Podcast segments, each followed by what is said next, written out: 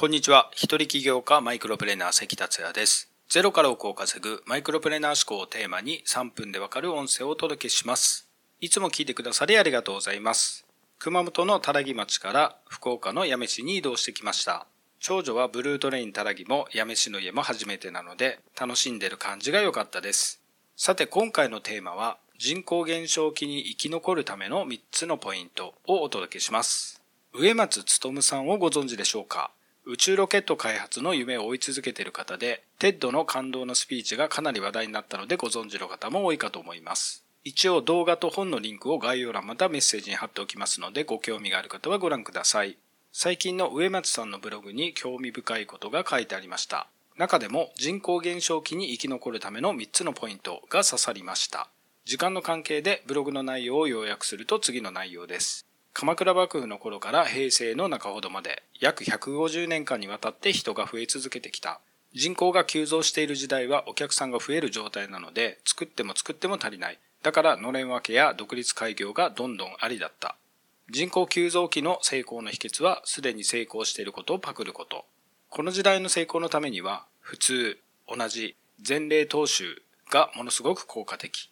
これが150年間続いた。しかし人口減少期には提供したものが余ってるから同じものは比べられて安い方が選ばれる。人口減少期に生き残るためには人口増加期の真逆をいかないといけない。珍しい、違う、前例がないがものすごく重要。日本の政府も企業もこの価値観の変化にまるで対応できてない。これからの日本の国力向上のためには150年間続いてきた過去の普通や過去の常識に縛られない人間が必要。過去の普通や過去の常識に縛られない人には今まで以上に自由の意味を伝えなければいけない。以上です。人口減少期に生き残る3つのポイントとは、珍しい、違う、前例がない。この3つです。珍しい、違う、前例がないということで言うと、先日12月27日夜8時に僕が全国住み放題のアドレスにインタビューされた記事が公開されました。タイトルは全国でデュアルライフを広めたい子供のデュアルスクールも実現した関達也さんです。多拠点生活を推進するアドレスや僕が4年前からやっているデュアルライフ、そして娘のデュアルスクール。これらは珍しい、違う、前例がないことです。過去の普通や常識ではありません。このような自由なライフスタイルを僕は広めたいと考え活動しています。